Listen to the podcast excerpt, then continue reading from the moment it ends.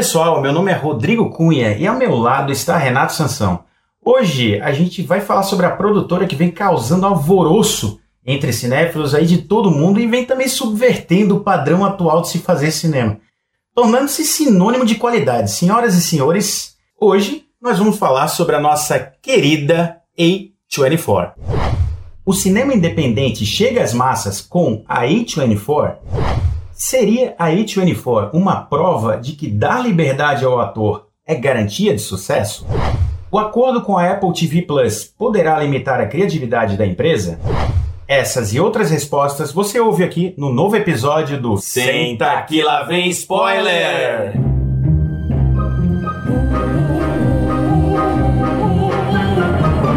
Senta que lá vem spoiler.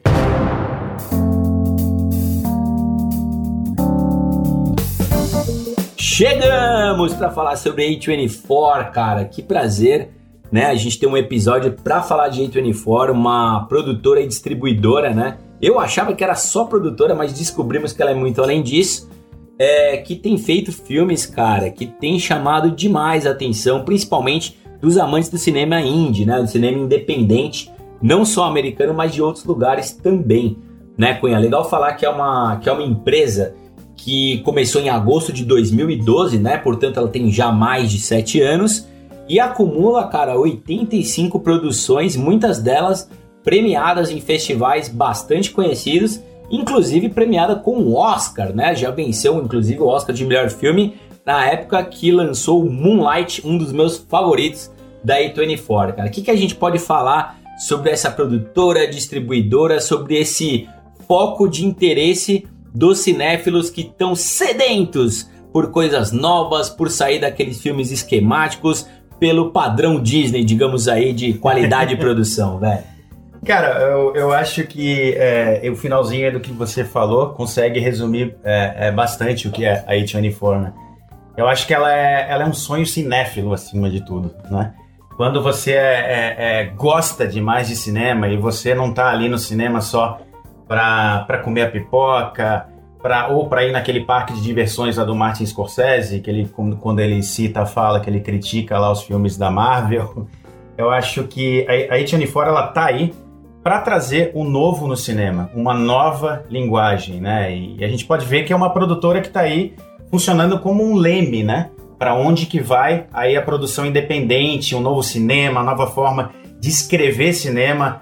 É, são filmes também que tem muito a pegada ali de trilha sonora muito minuciosa, uma coisa muito autoral, onde me parece que quando o filme é escrito, cara, o roteirista já tá ali pensando na trilha sonora, então é uma coisa muito íntima, quadro a quadro. E é uma produtora, cara, que é, é, a gente fala agora que é uma produtora, mas ela começou como uma distribuidora ali em 2013, né? Ela, é, como você falou, em 2012 ela foi lançada, né? Mas em 2013 ela começou a distribuir alguns filmes. E é legal até a gente falar um pouquinho é, sobre o papel de uma distribuidora, né? O que, que faz uma distribuidora, né? Então, cara, a distribuidora basicamente ela, ela existe para fazer com que os filmes tenham penetração nas redes de cinema. Não adianta nada você é, é, fazer o seu filme e ficar com ele debaixo do braço e o que, que você vai fazer? Você tem que negociar com uma distribuidora que vai negociar com uma rede de cinemas enorme é, em todo o mundo, né? E não só isso, ela vai também fazer os pôsteres dos filmes, ela vai criar os trailers e muitas vezes ali em associação com a produtora vai pensar a campanha de marketing, né, desses, desses filmes. É uma coisa que eu vejo então, muito, cara, na, na, nos filmes da A24 é um padrão estético muito interessante, muito, né? Então, muito. o desenvolvimento dos materiais dos filmes, não só os pôsteres, mas os materiais complementares dos filmes, né? A gente viu recentemente, tanto com Midsommar quanto com Joias Brutas, uma série de materiais feitos com um puta de um carinho, sabe? Um Demais. esmero. Então eu entendo que a A24 ela, ela faz esse papel de distribuidora, mas ele tem um lance também todo de marketing, né? Em torno das suas marcas que as tornam cultuadas pelo público. Demais, né? demais. Tem uma história, cara, aí que pro filme Ex Machina, por exemplo, a campanha de, de marketing digital deles foi um viral, que eles lançaram até um perfil no, no Tinder para personagem a Eva, né?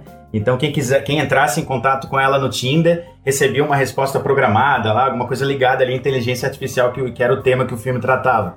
E parece que funciona como uma startup mesmo, assim, são 30 pessoas ali na faixa dos 20, 25 que subvertem a forma de lançar filmes, que a gente vê muito padrão ainda hoje no mercado, com mainstream, que você precisa ter um trailer com as cabeças ali dos atores, padrão, para que o público ali médio já identifique, ah, tem esse ator, eu quero ver. Que a maioria das pessoas, né, vamos e convenhamos, o cara chega lá no cinema, é, no shopping, né, vai fazer compras com a família, vai comer alguma coisa na praça alimentação, e aí em algum momento um dos filhos puxa pro cinema e aí estão lá os cartazes, né? Então você vai escolher o filme já olhando o ator. Né? Geralmente as pessoas não vão pro cinema planejando ver um filme específico. Às vezes você tá ali com a família e, puta, vamos no cinema? Ah, é, vamos ver. O que, que tem hoje aí? Puta, tem um filme com o Alpatino. É nesse que eu vou. Né? Então o, o, cartaz, geralmente ele tem um modus operandi, né? O pôster, ele não sai muito disso. E a A24, ela tá subvertendo.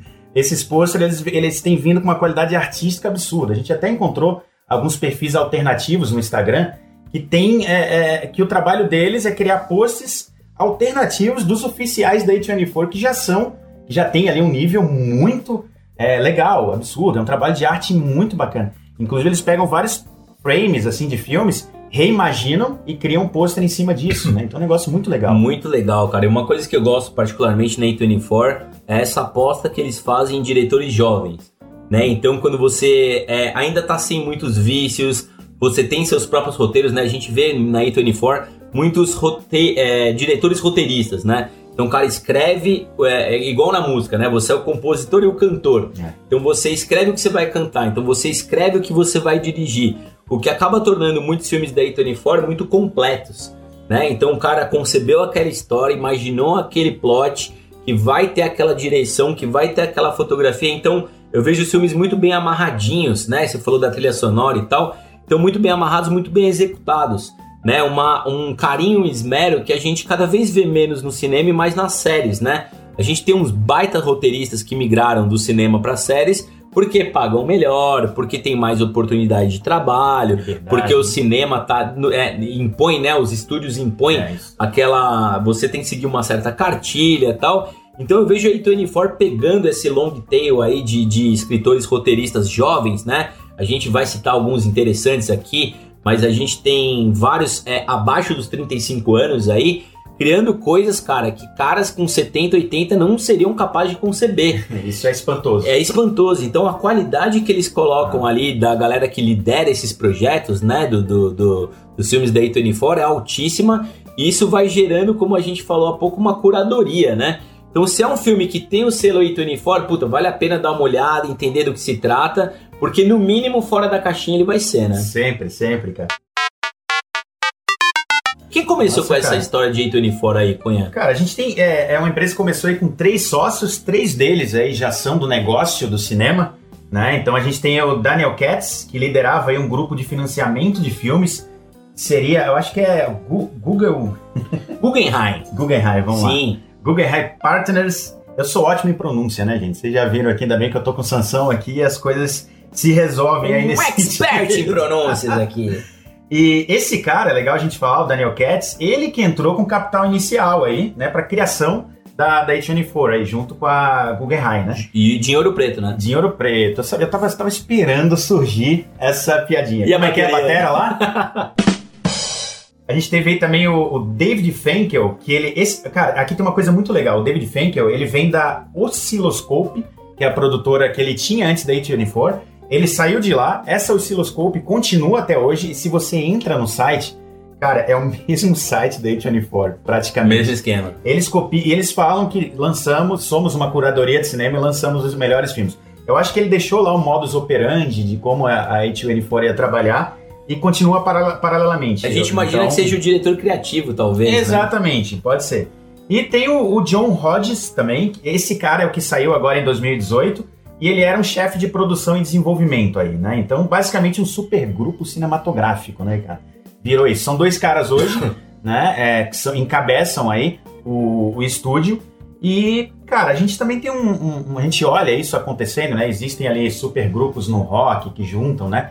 membros ali de várias bandas tal. Tem muita coisa legal acontecendo nesse momento também com relação a isso. A gente vê isso agora no cinema, né? Não é algo de hoje, é legal a gente falar. A gente teve ali nos anos 90 Miramax, né? Que foi casa ali do Tarantino, Roberto Rodrigues Sim. e tantos outros. Inclusive no, no, foi responsável também por grande parte do sucesso de Cidade de Deus. A maior distribuidora do, do- dos anos 90, eu acho que foi a Miramax. Eu né, acho que cara? foi eles, cara. Se a gente lembrar os, gran- os grandes filmes de ação, a grande maioria deles era a É, Miramax. a Miramax, cara. E, mas eu não sei se ela tinha essa veia tão é, indie quanto a gente tem na A24, né? Ela a, a Miramax, né, mais pro lado de cada um Town Filmes também, eles parecem fazer boas escolhas do que eles vão distribuir aí, né? Exato. Olha, no momento que começa a chover aqui na Caverna do Spoiler, sim, estamos em São Paulo, uma cidade que chove cântaros, Rodrigo Cunha. Não para. então não, para, de chover. Então, se tiver um barulhinho de chuva, ah, faça com que esse barulhinho faça parte do contexto desse podcast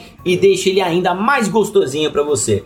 Cara, mas voltando aqui a A24, vamos lembrar do começo deles, né, cara? Quando ali no, no, em 2013, sete anos atrás, quando tinha, né, apesar desse capital inicial que a gente mencionou aqui, menos possibilidades, né? Não tinha esse hype todo que tem em torno da, da produtora e distribuidora. Como é que foi, Cunha, que começou essa história, cara? Rapaz, eles começaram aí com As Loucuras de Charlie. Quem é esse Charlie? É o Charlie Chin, exatamente ele. Esse foi o primeiro filme da, da, da A24 distribuído pela A24, né? Importante a gente colocar. E tem curiosidades, esse filme, pelo menos três delas aqui. Uma delas é que ele foi dirigido e roteirizado pelo Roman Coppola. Sim, filho aí de Francis Ford, né? Nosso amigão. E é um filme que tem Bill Murray também. Você jamais imaginaria isso. E tem só 4.8 no IMDB. Então, eu acho que eles não começaram com o pé direito, Sansão. O que, que você acha? Ah, cara, eu acho que. Eu, eu não vi isso, você não, viu? não vi, não vi, nem vou ver. Nem, não, não, também nem pretendo, sério, não, curiosidade. não vi nem verei. E, mas eu confesso pra você, cara, que foi o segundo filme deles que começou a despertar alguma curiosidade, né? Spring Breaks, cara, fez um belo sucesso de bilheteria, foram mais de 30 milhões aí faturados. é, com Selena Gomes, James Franco no elenco, eles contam a história das Spring Breakers, né? O, a galera que faz Spring Break é como se você tivesse aqui no terceiro colegial indo para Porto Seguro, né? Você vai pra praia com a sua galera, fazer uma farra, vai dançar até o chão, vai encher a lata. E aí é nesse clima de Spring Break que acontece uma história, quase um thriller dentro de um filme festivo, né? Pô, legal. com- Porque pra mim parecia algo genérico de férias, não Cara, é isso, então. tem um, um James Franco bastante inspirado, uma das melhores atuações de uma carreira bem errante, né? Porra. Aí do James Franco, mas ele faz ali, digamos, um gangster, né? Alguma coisa desse tipo. E ele se sai bastante bem, cara. Então é um filme que me chamou a atenção. A crítica não é tão fã desse filme assim, mas eu acho que começa a ganhar destaque aí Tony fora a partir dali, velho. Foi legal que esse filme também foi dirigido pelo diretor de Kids, né? Que fez lá nos anos 90 um filme que chocou todo mundo. Que tinha muito sexo na cara, muitas drogas, consumo de drogas. E aí depois desses dois filmes que a gente mencionou aqui, né? Que foram aqui em 2013 ali para 2014, os próximos dois até três anos ali eles seguem nesse mood, ainda sem grandes investimentos, né? Para tanto orçamentário para fazer, para produzir filmes, né? Na realidade, nem produzir filmes, esses caras só distribuíam. Mas eles tinham pouco investimento para divulgação mesmo, para alguma campanha mais ousada ou até campanha para Oscar. Mas ali em 2016, o que que acontece, Renato Sansão? Cara, em 2016, velho, eles lançam numa tacada só Ex Machina, M documentário sobre Amy Winehouse e Room, que é o quarto de Jack, cara, que foi um filme que surpreendeu todo mundo em 2016, velho. Então eles já saem concorrendo a Oscars, né? Ex Machina saiu como roteiro original, se eu, me- se eu não me engano, ele venceu essa categoria. Foi, levou. O quarto de Jack, a gente teve a Brie Foi atriz Larson, dela, né? ela, ela. premiada Isso. ali por sua atuação como a mãe do menininho, que tá genial também. Incrível. Eu lembro ele na, na premiação. É demais. graça, cara. Foi surpresa desse Oscar, né? Foi Todo mundo que assistiu esse Oscar por conta Total, desse filme. cara. E M é um belíssimo documentário também, venceu o melhor documentário em 2016, Levou. salvo engano. Levou, Levou, também, cara. Então esse ano é, foi um, um turning point, né? Foi um momento ali que a A24 sai de apenas indie, circuitinho, Exato. filmes com diretores de curtas para ganhar um reconhecimento maior e até um investimento, né? Ela passa a ser, porte, como hein? qualquer outro mercado, ela passa a ser aportada aí, né? E com essa grana ela começa é, a custear suas operações, trazendo na mesma operação o papel de distribuidora e também de produtora, não é isso, Cunha? Aí ele passa exatamente a operar também como um produtor de filmes. E que empresa não queria começar a produzir filmes e simplesmente estrear como um light e já levar o Oscar de melhor filme, né, cara? Quase que não levou, né? Você Nossa. lembra que na premiação do Oscar bateu na levou, trave, Foi né? aquele erro, cara? né? Teve um erro, Exato. foi vencendo É, o vencedor erro. é La La Land. É não, isso, não, não, assim. não. O vencedor é Moonlight, né, cara? Cara. E foi um filme do Barry Jenkins, né, Foi, cara? Que exato. surpreendeu muita gente. É, naquela época que, um ano antes, teve o Oscar So White. Então Moonlight veio muito como uma resposta a isso, né? O filme inteirinho é, com negros né, nos- em todos os papéis principais, atuando de forma brilhante, né, cara? A gente teve uma Sim. Mahershala Ali vencendo ali Que seu primeiro ator, né, Oscar, cara? cara. Que belo ator. Ele que ganha dois Oscars, né, em anos seguidos, Sim, aí depois ele é série, ele premiado. começa a fazer muito papel relevante Ele também. começa a crescer, sempre foi um cara muito bom. E parece um cara É. muito gente boa, né? Todo Parece, mundo fala isso cara, também. Parece. Parece um cara assim que, puta, É. aquele exemplo de Hollywood tal, É, tal. ele, ele é excelente ator, cara. E Moonlight realmente é o, é o grande ponto, é um ponto alto da A24 aí da carreira da, da- dessa produtora distribuidora, cara. Nem imaginávamos, né? Que era um filme da A24 na época, quatro anos atrás. Ela não tava com todo esse hype, né? E imagina você, cara, que um filme que venceu o Oscar, né? Ele tava diante de La La Land, É, onde você colocou produção. praticamente 100 milhões numa produção. Um filme de um milhão e meio, né, cara? Vencer, vencê-la por aquela fotografia, por aquelas cenas, por ser tão sensível. Aquele texto, né, cara? E, e- e é acho que por bom. tratar de um tema é, é, politicamente social, né?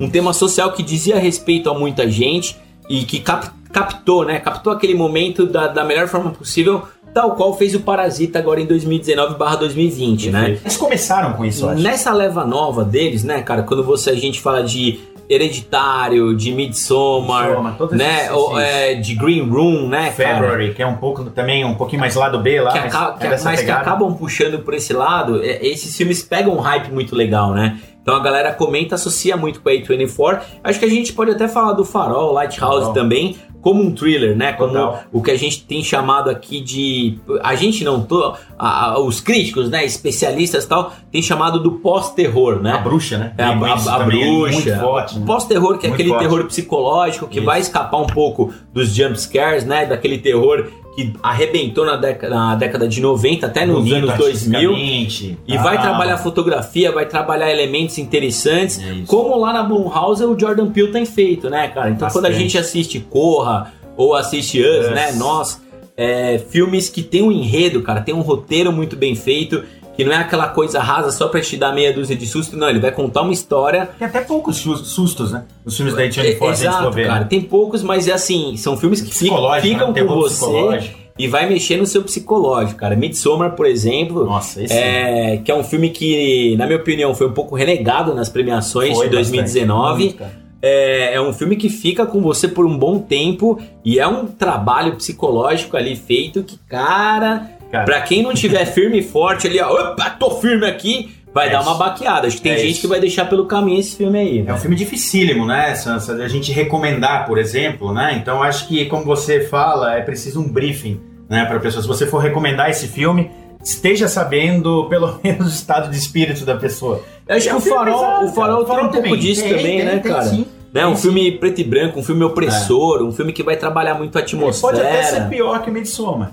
É, dependendo do caso pode ser, Exatamente. cara, porque são, é, são filmes incômodos, né? É, isso. a gente tem a nossa amiga Mila que participou com a gente no episódio que a gente falou Ah, do Oscar. Adam Sandler, né? Que é a fã do Adam Sandler. Eu achei um horror a atuação dele. Eu achei ele super caricato. Achei que ele tá tentando imitar. É, que ela fala um negócio que eu acho muito interessante, né? Ela, ela pega e fala assim, cara, é, eu, não, eu não gosto de roda gigante. Se eu vou num parque de diversões e preciso ir na roda gigante, pra que, que eu vou fazer isso se eu sei que eu não gosto e vai me fazer É, mal? é uma opção né? dela, né? Então, assim, se a pessoa vai ter um filme aí que é um thriller psicológico, que vai abalar o seu psicológico, e você quer só se entreter e relaxar, pra que que você vai fazer isso com você, né? Então, pra você entrar nesse tipo de filme, o próprio Joias Brutas com Adam Sandler, Adam Sandler, um abraço aí pra você, cara, é, e que a Mila gosta demais.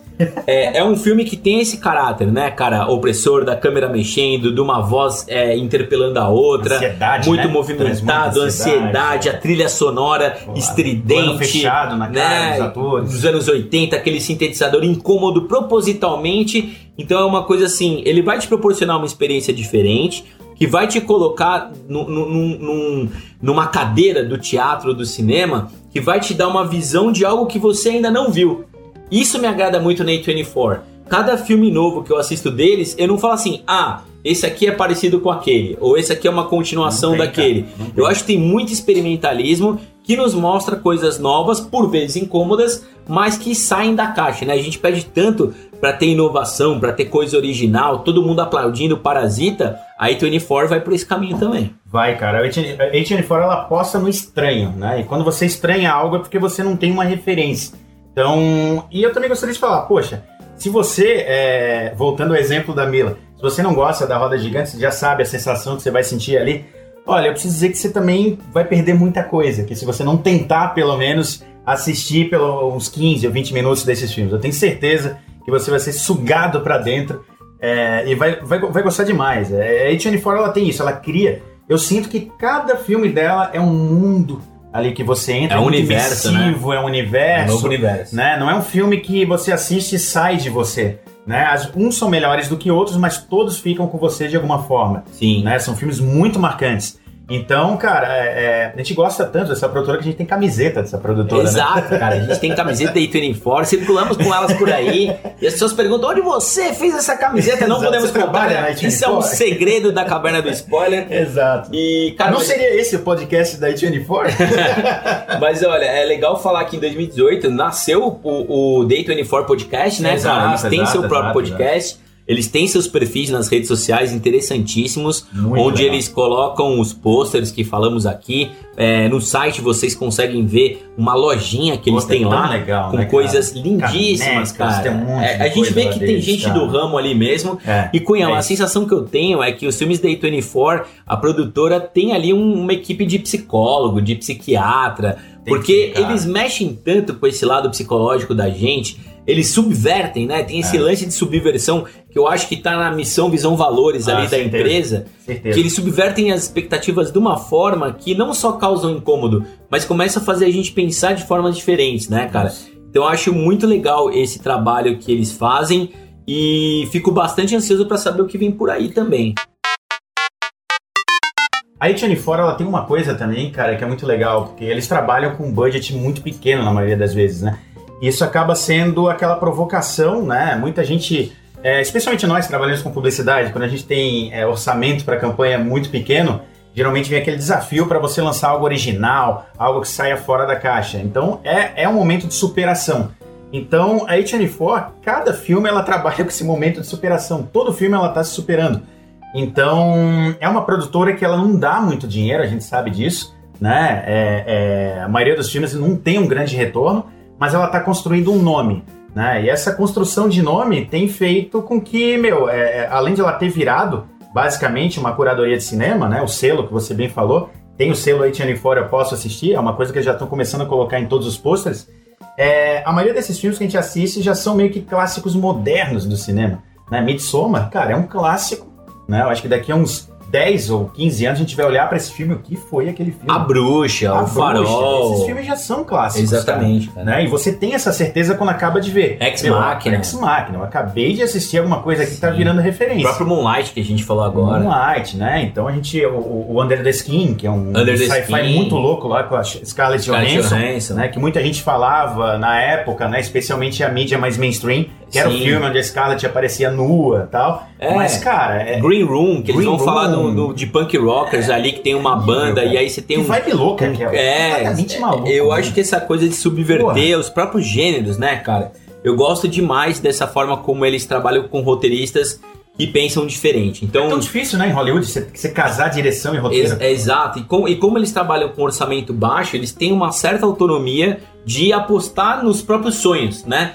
No que eles acreditam que é uma coisa com grande qualidade. E a gente vê isso até na quantidade de produções, né? Se a gente pegar, gente, 80 filmes que eles têm aí, produzidos ao longo de 7, 8 anos, você tem uma média aí, cara, são Muito 10. filme, cara. São 10 filmes por Muito ano. filme. É bastante filme? É bastante filme. Por que, que isso é possível?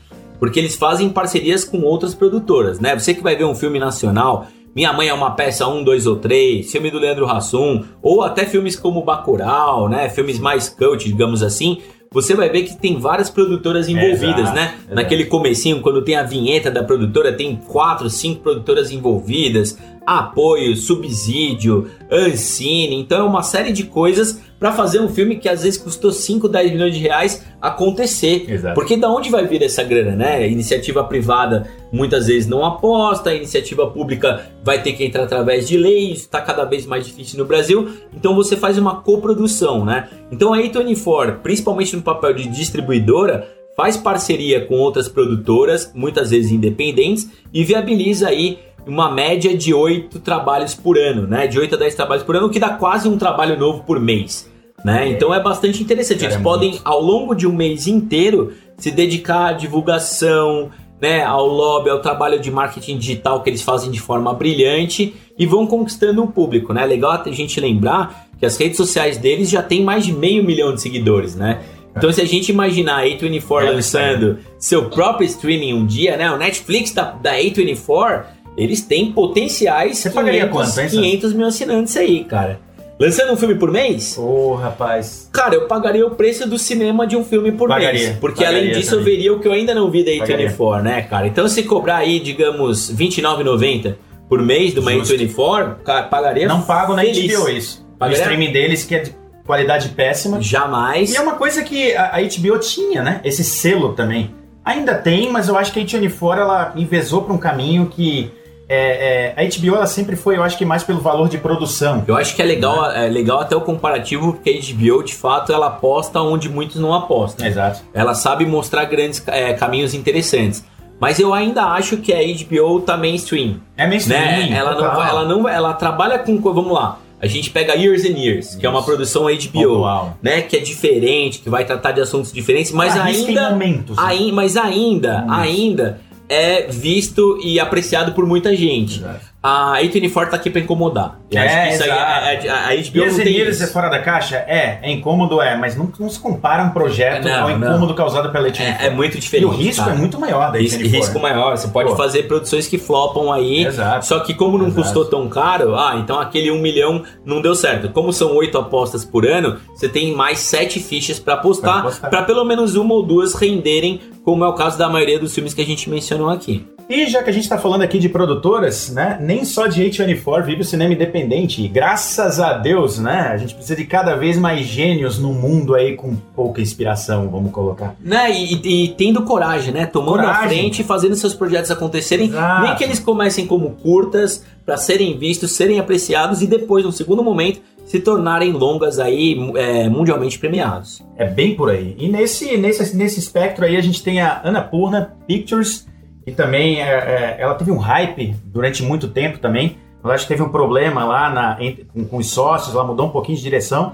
Ela foi responsável pelo lançamento de Her e Vice, né? Só pra a gente ficar em dois exemplos. Dois ótimos filmes, né? Ótimos Principalmente o Her, né, O cara? Her, não, o Her tá com a gente até hoje aqui. Sempre Né? estará. Eu tô sempre pra vê-lo, sempre, pra Sempre, vê-lo. cara, foi lá que Aqui. Joaquim Phoenix conheceu o Rooney Mara, né? Foi, cara. Sua namorada e noiva hoje, com aquele bigodinho esquisito, mas Joaquim Phoenix é um cara diferenciado. E aquela voz da Scarlett Johansson nesse filme? Nossa, é um a voz da. Scarlett é, di- diziam na época que ela merecia uma indicação ao Oscar É, é, pela eu lembro, voz, eu lembro. como inteligência artificial Nossa, de Her, né, cara? Absurdo. eu não absurdo, esqueci. Cara, demais.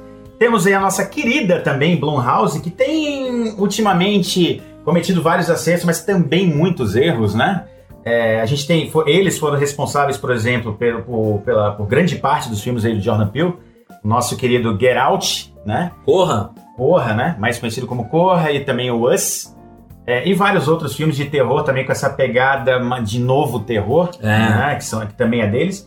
E a Neon Pictures também, que, que distribuiu aí o Parasita lá nos Estados Unidos e também Honeyland, né? Então são os caras aí que talvez depois de Parasita eles alcem voos aí bem maiores. Tomara, né? dois filmes que estiveram aí no, no último Oscar, Oscar, né, cara? E que abrem novas portas, né? Como, que a gente, como a gente falou aqui. Alguém tem que começar o trabalho sujo, alguém tem que abrir o caminho pra tanta gente que tá sonhando ver que o sonho é possível. Olha, minha gente, eu vou falar que a gente tentou resistir à tentação, mas não conseguimos. Tentamos fazer um top 3, não conseguimos. Um top 5, não conseguimos. então, 7! Não deu! Top- as sete melhores daqui do Centro Clement Sport da A24 não conseguimos, então tanto Renato Sansão quanto Rodrigo Cunha fizeram seu próprio top 10 dos 10 filmes que mais gostaram e, portanto, recomendam a vocês da A24. Vamos a eles, Cunha? Vamos a eles. Cara, em décimo lugar, olha, eu vou colocar na minha décima posição uma comédia, né, chamada Enquanto Somos Jovens, que tem Ben Stiller e, cara, eu acho que foi o primeiro filme que eu vi Adam Driver, velho. Ele é canastrão, ele é sacana, ele é o cara que vai dar todo o tom do filme e que vai iludir o Ben Stiller, né? Que é sempre iludido nos filmes. Total, né, cara? A fazer cagada. Então, assim, enquanto somos jovens, acho que está na Netflix, não tenho certeza. Eu, mas eu não sei se é Net- Netflix ou na Amazon, não Pode ser mas Amazon, tá né? num dos dois. está em um deles e eu recomendo pra vocês, por isso está aqui na minha décima posição. E na minha décima posição, Renato Sansão, você não vai acreditar qual filme que tá aqui. Você vai achar injusto, eu acredito. Mas eu vou dizer pra vocês, muito difícil, tá aparecendo o Oscar desse ano. Que lista e que, e que catálogo de filmes tem a A24. Mas na minha décima posição, é, tá lá Uncut Gems, aí Joias Brutas da Netflix, que quase, né? Muita gente tava torcendo para que fosse indicado ao Oscar, toda aquela história. Tem o Adam Sandler com o papel da vida dele.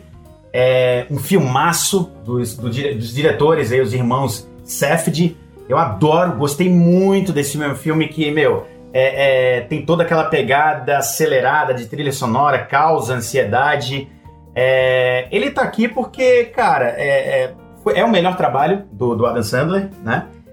E foi por onde eu conheci os irmãos Safdie, tá? Então eu gostei demais dele. Ele tá no já tá na Netflix, dá pra você assistir. Não perca esse filme, assista. E se você gostar dele, eu vou fazer um link mais pra frente aqui no top 10 com outro filme que também é desses diretores, que eu também acho que você vai gostar muito. Em nono lugar aqui da minha lista, cara, eu coloquei Enemy, o Homem Duplicado, velho. Uma adaptação do livro do fantástico José Saramago. A gente tem o Jake Gyllenhaal, né? Vivendo o Homem Duplicado, né? Em dois papéis. Com o final daquele mindfuck de você Oh. falar o que que tá acontecendo, velho. Um excelente filme, né? Que mostra que o Jake Gyllenhaal é um cara que também está numa crescente em sua carreira. Tô gostando muito das escolhas recentes dele, principalmente o Corvo, cara. Aquele filme mexeu, ah, perdão, o Abutre, o Abutre. O Ab- Corvo, o Abutre mexeu demais comigo, mas ele brilha muito em O Homem Duplicado, que aparece aqui na minha nona posição.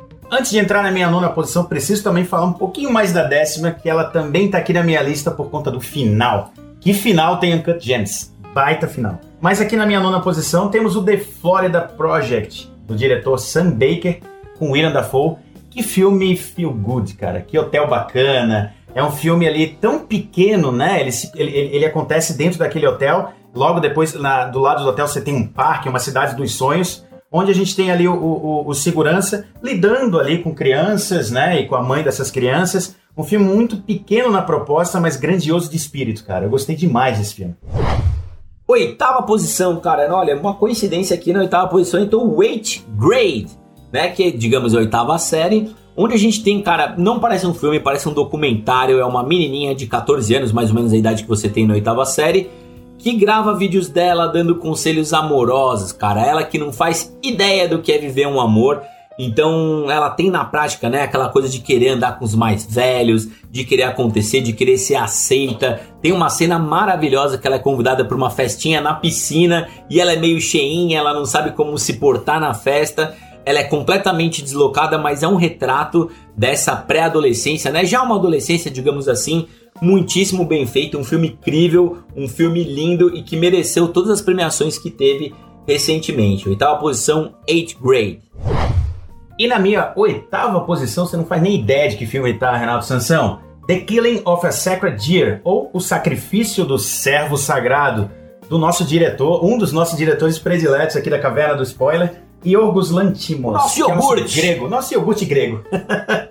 Cara, que filmaço, um filmão aqui com Colin Farrell, Nicole Kidman e, olha só, Alicia Silverstone. Cara, esse, esse é um dos melhores suspenses que eu já assisti na vida, porque ali ele pega os seus os 40 minutos iniciais dele, ele te deixa mas tão, tão curioso pelo que tá acontecendo ali na tela, que você não faz ideia dos plot twists que vão acontecer dali pra frente, saca? Um filmaço. Outra curiosidade desse diretor, o grego Yorgos, é que a, a- a capa de todos os filmes, os pôsteres, eles são bege, né? Você pesquisa, ele segue isso, eu não sei porquê, mas é basicamente a mesma arte e todos são bege. Muito interessante. Assista, ele tá lá na Amazon Prime, inclusive.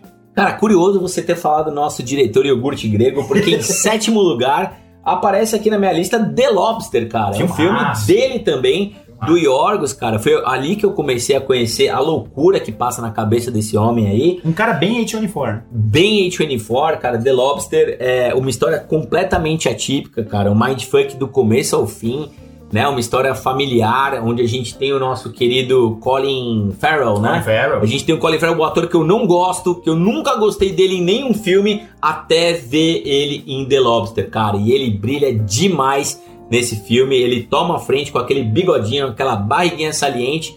E, cara, é uma puta de uma história que bastante indie, bastante incômoda, bastante diferente. A marca do diretor é a marca da A24.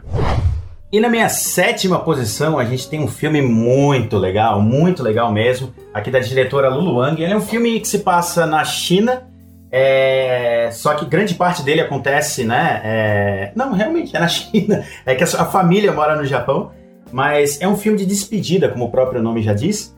Mas é, basicamente, né, a avó ali de uma família recebe o diagnóstico de que está com câncer, mas a família resolve não dar esse diagnóstico porque parece que na China eles acreditam que o paciente que tem câncer ele morre de medo, né? Por saber que tem a doença. Então aqui no The Feral, eles, eu não, não vou falar o que acontece, mas eles criam um evento lá para evitar né, a comunicação ali da, da doença é, e seguem em frente. O filme é delicioso, é um filme doce. A vovó é uma querida, eu achei ela parecida com a minha avó em vários momentos. Recomendo demais The Farewell. Ah, e é um filme também estrelado pela nossa querida, querida Awa meu Deus, eu não consigo falar isso. Não. Cara, é, exato, Aquafina, Aquafina cara, ela inclusive ganhou, é ela incrível, ganhou cara. o Globo de Ouro, Levou. né, por esse filme. E sequer foi indicada ao Oscar, né? Uma das, Cara, uma uma das injustiças Esquecemos de mencionar lá atrás, né? Exato. Mas essa aqui, meu, um pecado mesmo. Na minha sexta posição, cara, uma antes do top 5, aparece o vencedor do Oscar, cara, de dois aninhos atrás, Moonlight, cara. Ah, Moonlight, que filmaço, que filme gostoso. Falamos dele aqui ao longo do episódio. E tudo que eu tenho pra dizer pra vocês é, se você ainda não assistiu Moonlight, se dê esse presente, se dê essa oportunidade, porque é um filme, um dos filmes mais sensíveis e bonitos que eu vi nos últimos tempos. E na minha sexta posição, temos o querido Loki. Cara, esse filme aqui, esse filme aqui é, é- é surreal. Basicamente é um filme que se passa do início ao fim dentro de um carro com ali o personagem principal, que é o Tom Hardy, ele falando no celular. Esse é o filme, é a sinopse do filme. Pareceu desinteressante, mas coloca aí na tua lista que esse é um dos filmes mais interessantes que você vai ver em toda a sua vida. Ela é escrito e dirigido por Steven Knight. Vai atrás. Abrindo meu top 5 aqui, meu querido Rodrigo Cunha. Eu vou entrar com um filme que você colocou lá embaixo, mas que merece um top 5, que é Joias Brutas Mila. Ah. Esse é pra você, Uncut Games, com Adam Sandler brilhando intensamente, cara. Olha, um dos meus filmes favoritos de 2019, quando a gente fez o top 10 nosso, né? Se vocês voltarem alguns episódios, tem o nosso top 10, e que é o nosso Awards. Eu ainda não tinha assistido Uncut Games, se tivesse assistido estaria talvez entre os meus cinco também. É um filmaço, é rápido, é expositivo, opressor, cara. É, muitas informações ao mesmo tempo, uma atuação de gala do Adam Sandler dentro da cultura judaica, dentro daquela coisa de apostas no basquete, dentro daquela coisa do, do- da exploração né, dos, dos trabalhadores na Etiópia, para gerar o que? Uma joia para um outro negro que joga basquete, né? Que no caso é o Kevin Durant. Então você tem várias jogadinhas, várias é, camadas dentro desse filme que a uma primeira assistida talvez mais incomode do que agrade. Exato. Mas é um filmaço, né? Como o Cunha falou, do Safed Brothers, né? Legal falar que são dois caras que têm menos de 30 anos, os dois, são dois moleques que estão começando e fazendo bastante barulho aqui, cara. E na minha quarta posição temos aqui Under the Skin, Sob a Pele, um filmaço com a Scarlett Johansson, que nesse filme aqui também, mais uma vez, está belíssima. É, basicamente é um, é um filme sci-fi completamente fora dos padrões, artístico pra caramba. E, cara, sinopse é basicamente ali uma mulher que atrai homens, né? Basicamente ali para sua nave espacial, não é uma nave espacial, mas é uma casa muito estranha sem luz. Ela atrai os parceiros para matá-los. Mas a graça do filme é você ver as cenas dessas mortes, como, como elas acontecem, né? Num quarto escuro, praticamente, você não vê o chão. Os dois personagens eles estão praticamente flutuando no quarto e ela vai se afastando, o homem vai indo ao encontro dela e começa a se afundar numa água, num líquido, é um negócio muito surreal aqui. Então esse filme para mim marcou demais, é do diretor Jonathan Glazer, que inclusive ele fez o Sexy Beast, eu acho ainda no começo dos anos 2000, e vem novo projeto dele por aí, não anunciado, mas é algo que vale a pena a gente ficar antenado também, Sansão. Top 3, cara. Olha, eu tô vendo aqui pelo GC que tem filmes em comum nossos aí nesse top Cara, 3. Deixa eu olhar o GC de novo. Eu, Ih, eu acho que alguém colou de alguém aqui, Ah, cara. para com isso. Mas cara. vamos lá, em terceiro lugar, cara, The Lighthouse, O Farol, cara, segundo filme do Robert Eggers, é, com Robert Pattinson, Willem Dafoe, concorreu à melhor fotografia agora no último Oscar e merecia ter concorrido a muito mais coisas, cara. É um filme totalmente em preto e branco, que remete ao expressionismo alemão do século do século 20, né, já lá da década de 30. Mas, cara, aquela tela quadradinha, tudo bem enquadrado, a relação deles, a trilha sonora, os efeitos, a chuva, o vento, o barulho do farol, aquele desejo por aquele santo grau, né, que é o farol. Cara, mexeu demais comigo, gostei muito desse filme e é por isso que ele está em terceiro lugar aqui. Muito bem, top 3 é uma responsa, né, cara? São filmes aqui ultra intensos e com muita qualidade. No meu terceiro lugar, eu trago aqui o Midsommar, cara. Pra quem assistiu esse filme sabe do que eu tô falando. Pra quem não assistiu, não vai ficar sabendo agora, porque eu não vou falar muita coisa também, porque ele é um filme muito de percepção. Você tem que assistir, é uma experiência muito densa, pesada, com uma cinematografia é, muito precisa, com uma belíssima trilha sonora. A gente tá falando aqui do diretor Ari Aster, né? Pra quem assistiu aí o Hereditário, também é legal ter em mente que ele não tem nada a ver com Hereditário, tá? Ele é um filme bem mais denso, bem mais profundo, é, que fala muito sobre crenças, cultos. é, e a gente tem aqui a Florence Pugh, né? Que é uma excelente atriz. Ela apareceu mais pro mainstream agora com o Oscar em Adoráveis Mulheres, mas ela faz um papel aqui que a gente consegue até ler algumas camadas ligadas a fim de relacionamento, superação de ansiedade, depressão. É um filme denso pra caramba, é um baita de um filme que merece ser assistido, mas eu não vou recomendar ele aqui com força total pra todo mundo, não. É, se você quer assistir a Midsommar, experimenta ler um pouquinho a mais sobre ele, sobre o que ele causa, mas cuidado para não entender demais sobre o que ele causa, que ele não vai te surpreender como ele poderia. Não poderíamos estar mais alinhados, cara, porque no meu segundo lugar tem justamente Midsommar. Olha que beleza. É, e assim, eu assino embaixo de tudo que você falou, cara. Midsommar é um filme que você precisa de um briefing, você precisa entender do que se trata, você precisa estar num momento bacana consigo mesmo ou consigo mesma para assistir a esse filme e não ficar numa bad vibe, tá? Ele é um filme que faz parte desse pós-terror, né? Um terror psicológico, é um terror que vai mexer com a sua cabeça, mexeu demais com a minha. É, que como o Cunha falou, tem Florence Pugh brilhando e brilhando muito. Eu até acho que é por esse filme que ela mereceu uma indicação ao Oscar, né? É. E é uma, uma coisa interessante aqui, cara, em Midsommar. É um filme de terror, digamos assim, que acontece na luz do dia. Né? Afinal, estamos falando do Midsommar, do Midsummer, né? De alguns dias que lá na Suécia, Suécia. né? No vilarejo da Suécia, um período de mais ou menos cinco dias, é, o sol não se põe. Então você tem é, é luz ao longo de todo o período, o filme é inteiro muito iluminado e mesmo com toda essa luz, até excesso de luz, você tem um thriller psicológico atuando de forma intensa. É um filme que quem assiste não esquece pelo lado bom e também pelo lado não tão bom, e é por isso que ele está aqui em segundo lugar na minha lista. E na minha lista, no segundo lugar, nós temos aqui um filme queridíssimo, cara, que se não fosse aí o finalzinho de 2019, ele estaria encabeçando a minha lista, que é o Ex Machina, do Alex Garland. Que filme incrível! Esse filme aqui explodiu a cabeça de quase todas as pessoas que eu conheço que gostam pelo menos um pouquinho de cinema. Um filme belo que fala sobre inteligência artificial, que tem um final também mindfuck demais. Toda a construção dele, toda a cinematografia dele é muito interessante.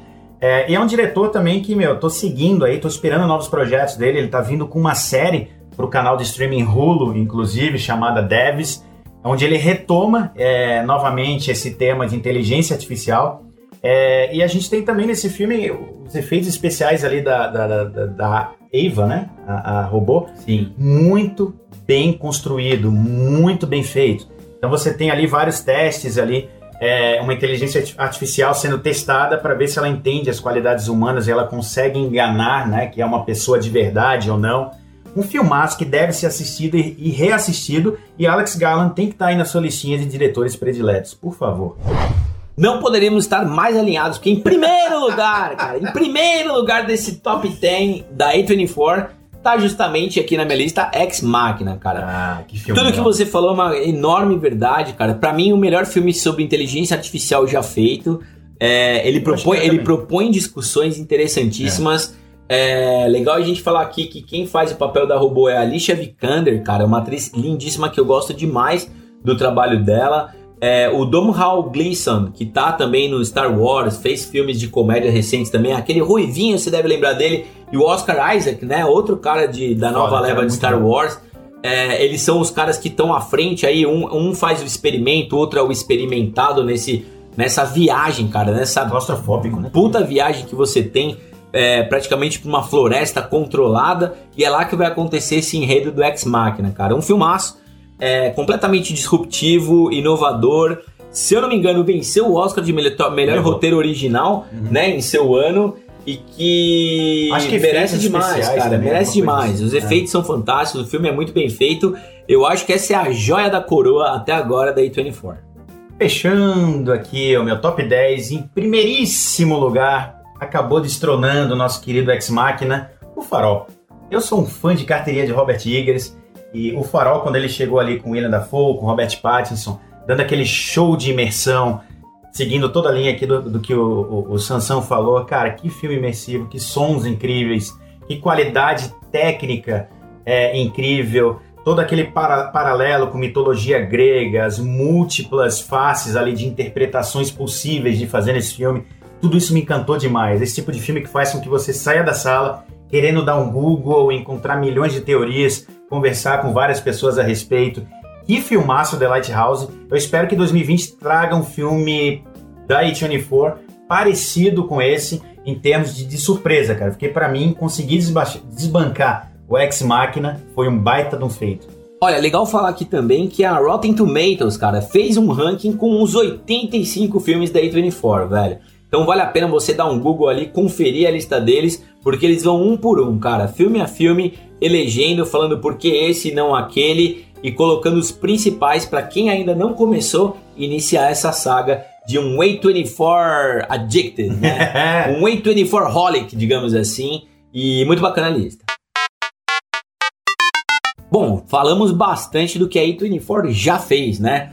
Mas e o que vem por aí, Cunha? Vem coisa boa? Eles estão preparando coisas diferentes e inovadoras pra gente, velho? Cara, com certeza estão seguindo o DNA deles, né? Prova disso é um trailer que saiu há duas semanas, se eu não me engano, que é do Green Knight, que fala aí dos Cavaleiros da Távola Redonda, que é um conto épico aqui de fantasia medieval do Rei Arthur.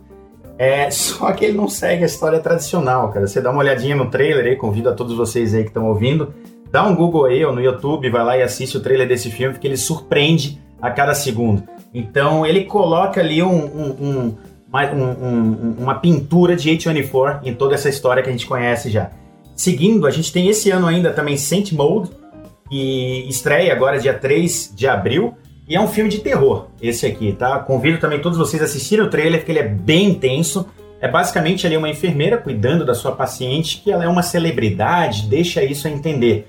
Mas o filme, ele tem várias camadas, é, através do trailer fica bem claro isso. Ele é um filme muito escuro também, aqueles filmes bem pesados da A24, e parece ser um dos grandes hits do ano aí. Então ele vai sair agora em abril. Seguindo a lista, a gente tem aqui o First Call, que, meu, esse filme aqui é muito curioso e parece ser um o, o, feel good movie deles. Que, que é, é basicamente um cozinheiro aqui que é contratado por um grupo de homens para fornecer aí os serviços gastronômicos deles. Só que ele, ele acontece ali em 1820, 20, numa fazenda isolada, cara. E, e essa vaca, que, que dá título aqui ao, ao filme, né, First Call, é a primeira vaca né, que, eles, que eles conseguem naquela fazenda e ela começa a sustentar ali um grupo de pessoas que vai nascer dali. Então, pelo que eu li um pouquinho da crítica aí nos festivais, parece que é um filme que ele bate muito ali no sonho americano, sabe? Se você não tem nada, uma vaca, você já começa e pode prosperar. E tudo isso com aquele folk na trilha de fundo, do trailer e tal. Então parece algo bem, bem, bem interessante, bem bacana aqui. E a gente fecha aqui com Zola, tem vários outros filmes ainda, né? Mas o Zola ele parece bem interessante. É de uma diretora aqui que ela vem de vários curtas. Ele não tem data de estreia ainda esse filme, agora em 2020. E a sinopse ela é bem interessante. Aqui a Zola, né? Ela é uma stripper que vê aí a sua vida mudar completamente após embarcar em uma viagem inesperada para a Flórida. E passa aí por diversas situações estranhas e bizarras no meio do caminho. né? É um road movie, né? Basicamente. Então, já deixa por a gente conhecer a A24, a gente já fica muito ansioso pelo que vem por aí, né, Sansão? É, cara, eu vou falar pra você que é muito legal, é muito gratificante pra gente que gosta demais de cinema, séries, coisas do tipo, é, ver novos caminhos serem trilhados, né? Então, tantos filmes que a gente já assistiu, quantos que já estão na nossa lista aí pra assistir, quanto essas novidades que a A24 tá trazendo, é, mexem bastante com a, com a indústria de uma forma geral, aponta novos caminhos e faz diretores repensarem, né, cara? Será que eu não posso trilhar um caminho novo? Será que eu não posso fazer algo diferente? Enfim, será que eu posso é, inovar? Ainda há tempo para inovar, né? Quando a gente tem aí o ano de 2020, tanta coisa já feita, aí Tony Ford tá respondendo: dá tempo de inovar. E eu acho que tem mais uma coisa, cara. É, tem um acordo vigente, né? Que, que já vai começar a rolar em breve, que é uma parceria da A24 com a Apple TV Plus, né? E muita gente fica se perguntando, porra, será que isso vai limitar a criatividade da empresa, né? A partir do momento que estou embaixo de um guarda-chuva da Apple, isso vai ser um fator limitante? O que, que você acha, Cunha? Cara, eu acho que pode acontecer, tá? Muito embora eu acho que não vai acontecer agora, nesse primeiro momento. A gente vê esse, esse acordo deles com a, com a, com a Apple TV Plus, ele não é muito claro, tá? O que, o que saiu até agora é que alguns filmes ah, irão estrear no cinema, mas logo depois, né, em período curto, como faz a Netflix com os originais, eles vão ficar exclusivos somente ali na Apple TV Plus. Eu acho que pode, cara, com o tempo, se houver, né, se, a, se a Apple se interessar pela compra da A24, então eu acho que isso pode sim acabar restringindo um pouco a criatividade deles. Mas a gente precisa observar o que vem aí pela frente, gente, os desdobramentos dessa história e dessa parceria. E tem um copo meio cheio, né, cara? Que é a gente poder ver originais da A24 na Apple TV Plus, né? Ups. Então, ao alcance de uma assinatura de praticamente 10 reais, você pode ter produções inovadoras acontecendo a todo momento, já que as salas do nosso cinema acabam privilegiando os ah, Marvel, Disney, dúvida. blockbusters, enfim. Sem dúvida. Não fica por muito tempo, a gente não tem tanta chance de ver na telona Sim. esses filmes que a gente gosta tanto, né? É isso, isso colocando que a gente tá aqui em São Paulo, né, Sansão? Pô, quanta gente aqui fora do eixo Rio São Paulo não consegue nem assistir um filme ali, é, é um mainstream que já fica uma semana e já troca pro principal. Né? Então, para muita gente, isso aqui é uma dádiva, uma Apple fazer um acordo desse, né?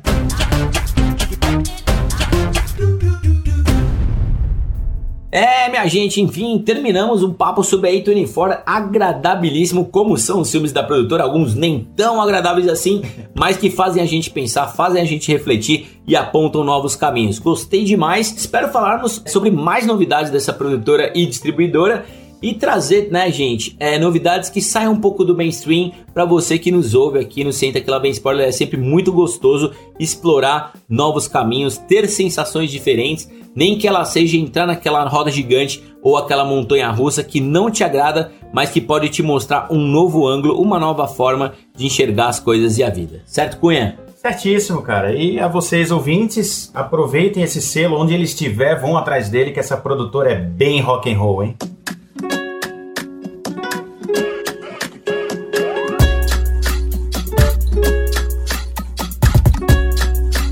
Que é o Sinta Que Lá Vem Spoiler, cara? Olha, o Sinta Que Lá Vem Spoiler, Sansão, é um podcast dos nerdicitários, começa por aí, chamado... Um deles é o Rodrigo Cunha e o outro cara é o Renato Sansão. São dois caras que falam desde que se conhecem de cinema. Então a gente adora falar sobre isso, gente. Cinema, tem... séries, né? Cinema. Indústria do entretenimento, nerdices, né, em geral. Nerdices em geral, mas sempre atreladas ali à tela, a telona. Telona. É, telinha, também. telinha também. Telinha, telinha também. Telinha também. E é legal falar também, né, Cunha, que estamos nas redes sociais, né? Estamos no Facebook, estamos no Instagram e estamos no. Só isso, né? É, são as duas redes sociais. Para por aí, né? A gente não consegue administrar tudo. A gente usa muito a nossa sigla, que é o SQLVS.